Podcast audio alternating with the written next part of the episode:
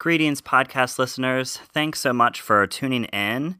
This is the weekly podcast of Williamsburg Baptist Church here in historic Williamsburg, Virginia, and I'm the pastor here, Art Wright. We are so glad you're listening.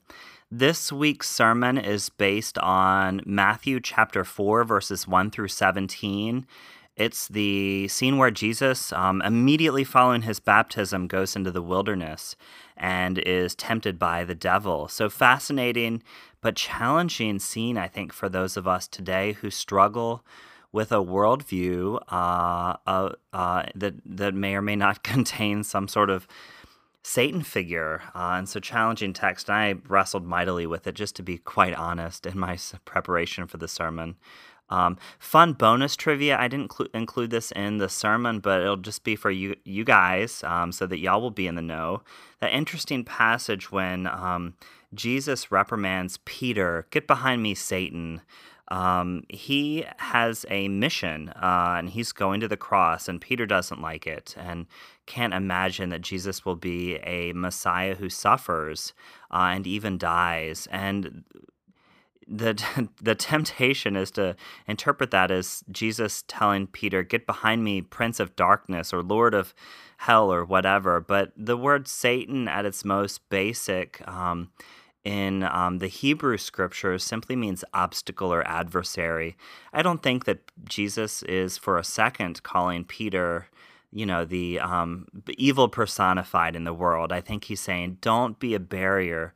Don't be an obstacle to my mission and ministry and this thing that that God is calling me to do. So fun little bonus trivia for you podcast listeners. Hope this sermon is helpful and meaningful in some way to you as we all navigate what it means to be human and follow a Savior and a Messiah who will not be like the kings and rulers of the world and who will not fall prey to the temptations that people in power most often face.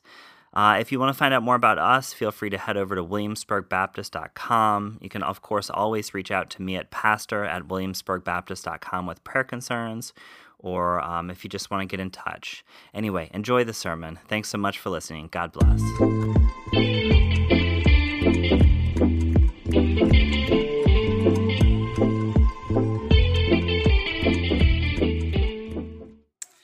Thanks, Fran and Janet. Job well done.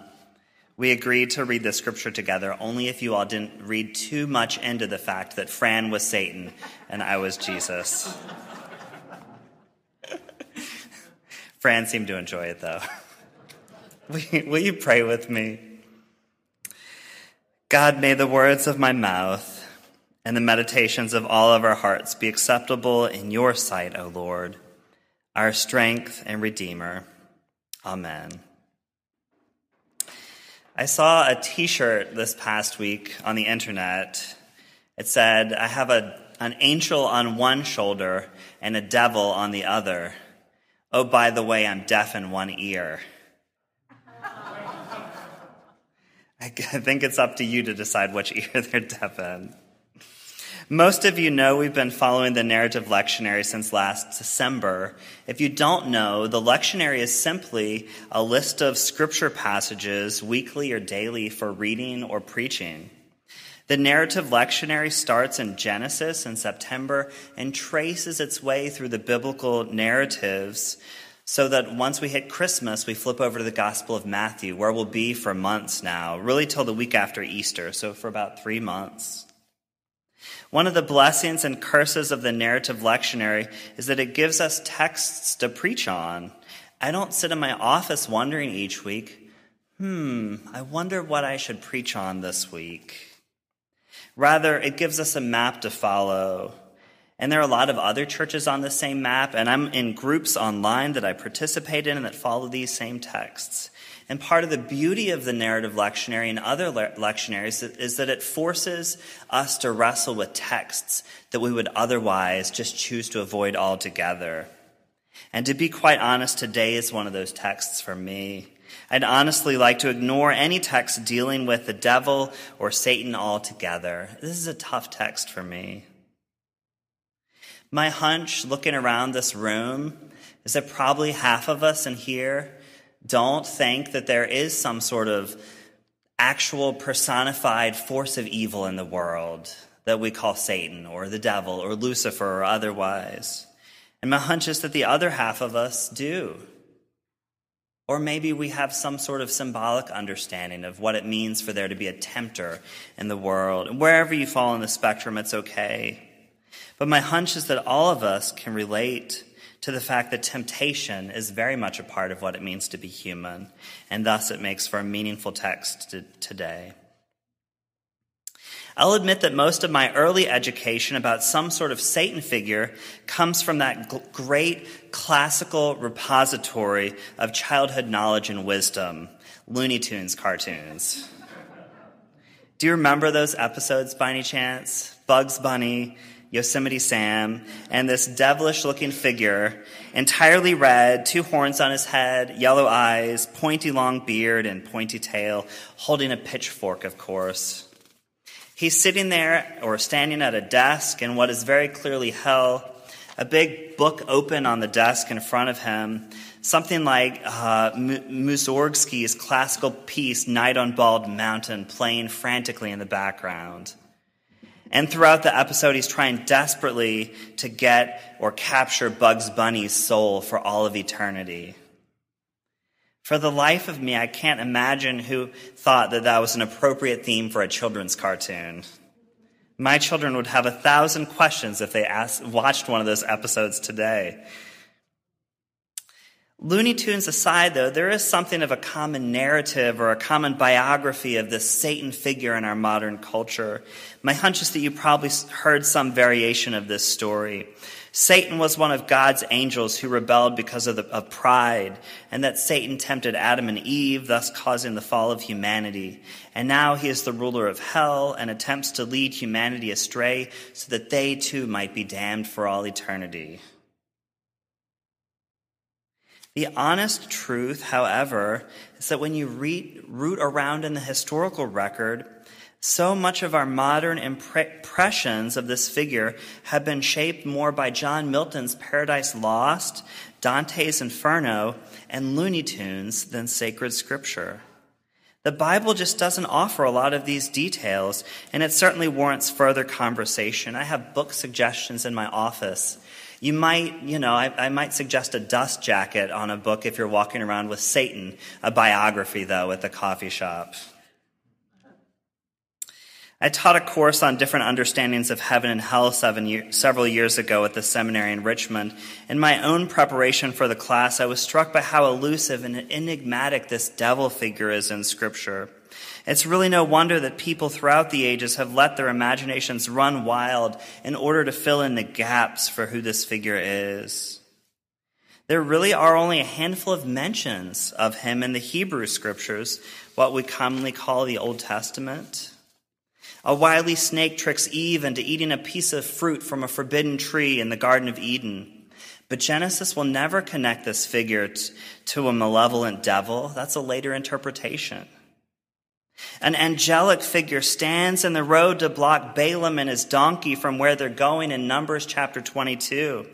And the Hebrew term used to describe the angel is ha-satan, a Satan. The word very literally means an obstacle or an adversary. Not a malevolent being, but one that's trying to prevent Balaam from going somewhere he's not supposed to go. The Satan figure there is actually trying to keep Balaam on God's trajectory, on God's course.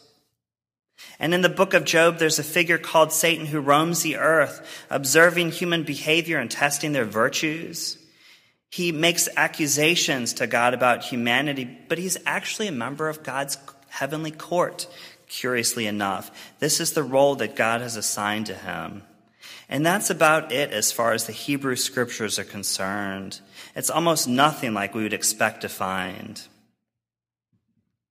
In the hundreds of years that would pass before the New Testament was written, there was development of thought surrounding this Satan figure so that what we see in the New Testament is certainly more fleshed out. There's good and evil in the world that are in conflict with one another, and Satan or the devil is the enemy of God and all of humanity. But once again, there still isn't just a whole lot in the New Testament about him. Even when he shows up in today's scripture reading to tempt Jesus, there's no explanation of who he is. He just shows up out of nowhere and then disappears just as quickly. And that, to me, suggests that this text is much more concerned to say something positive about Jesus, rather than trying to make significant or substantial claims about who this devilish figure is. The spotlight is on Jesus, and the devil is just in the details, you might say. Last week, we read about Jesus' baptism, and today's text follows directly on the heels of last week's reading. As best as I can tell, Jesus hasn't even taken time to towel off since last week. He's still dripping wet as he heads into the wilderness to fast. His ministry is just about to start, but first there is a pause. And the text asks us to consider in this pause, in this moment in the wilderness, what type of Savior is this guy going to be? What type of Messiah? What type of king? As we move into today's reading, Jesus has been fasting in the wilderness for 40 days. Fasting is one of those ways that folks prepare spiritually for special tasks in Scripture. By not eating for 40 days, Jesus is depleted. He's in a weakened state. And the honest truth is that we all do dumb things sometimes when we're hungry. How will Jesus respond to this challenge? The text says he's literally starving. And Matthew says the tempter comes to him and says, "Since you are God's son, command these stones to become bread." It seems innocent enough, doesn't it? He's hungry. What's the big deal? It wouldn't hurt anyone, and food is necessary for life. As best as I can gather, here's the challenge. God's Spirit led Jesus to this wilderness, and this period of fasting is preparation for the mission and ministry that lies ahead for Jesus. And so the question becomes in this moment, where does Jesus' allegiance lie? Will he trust God? Will he trust that God led him here for a reason, and that God will provide what he needs at the appropriate times throughout his ministry? Or will he give into the temptation to use his God-given power to satisfy his own appetite? That's what plenty of rulers did in Jesus' own time, and as best as I can tell, what plenty of politicians have done throughout history, using their power for their own self-interested purposes rather than for the benefit of others. But Jesus will not be that kind of king. Second temptation, the devil brings Jesus to the pinnacle of the temple in Jerusalem, a highly visible public space, maybe the most public space in ancient Judea. The devil says, in effect, "Look, you can prove that you are who you say you are with one dramatic act. Throw yourself down and let these people watch God save you.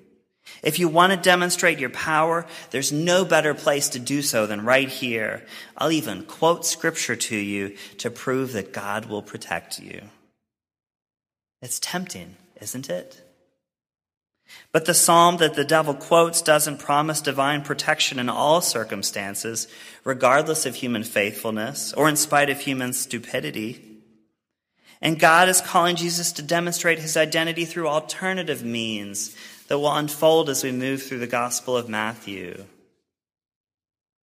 Third temptation. Satan takes him to the very top of a mountain from which they can see every kingdom of the world. The ultimate dream of so many would-be kings and rulers, political power over the entirety of the world. We see it still today. Just one catch. Deny your allegiance to God.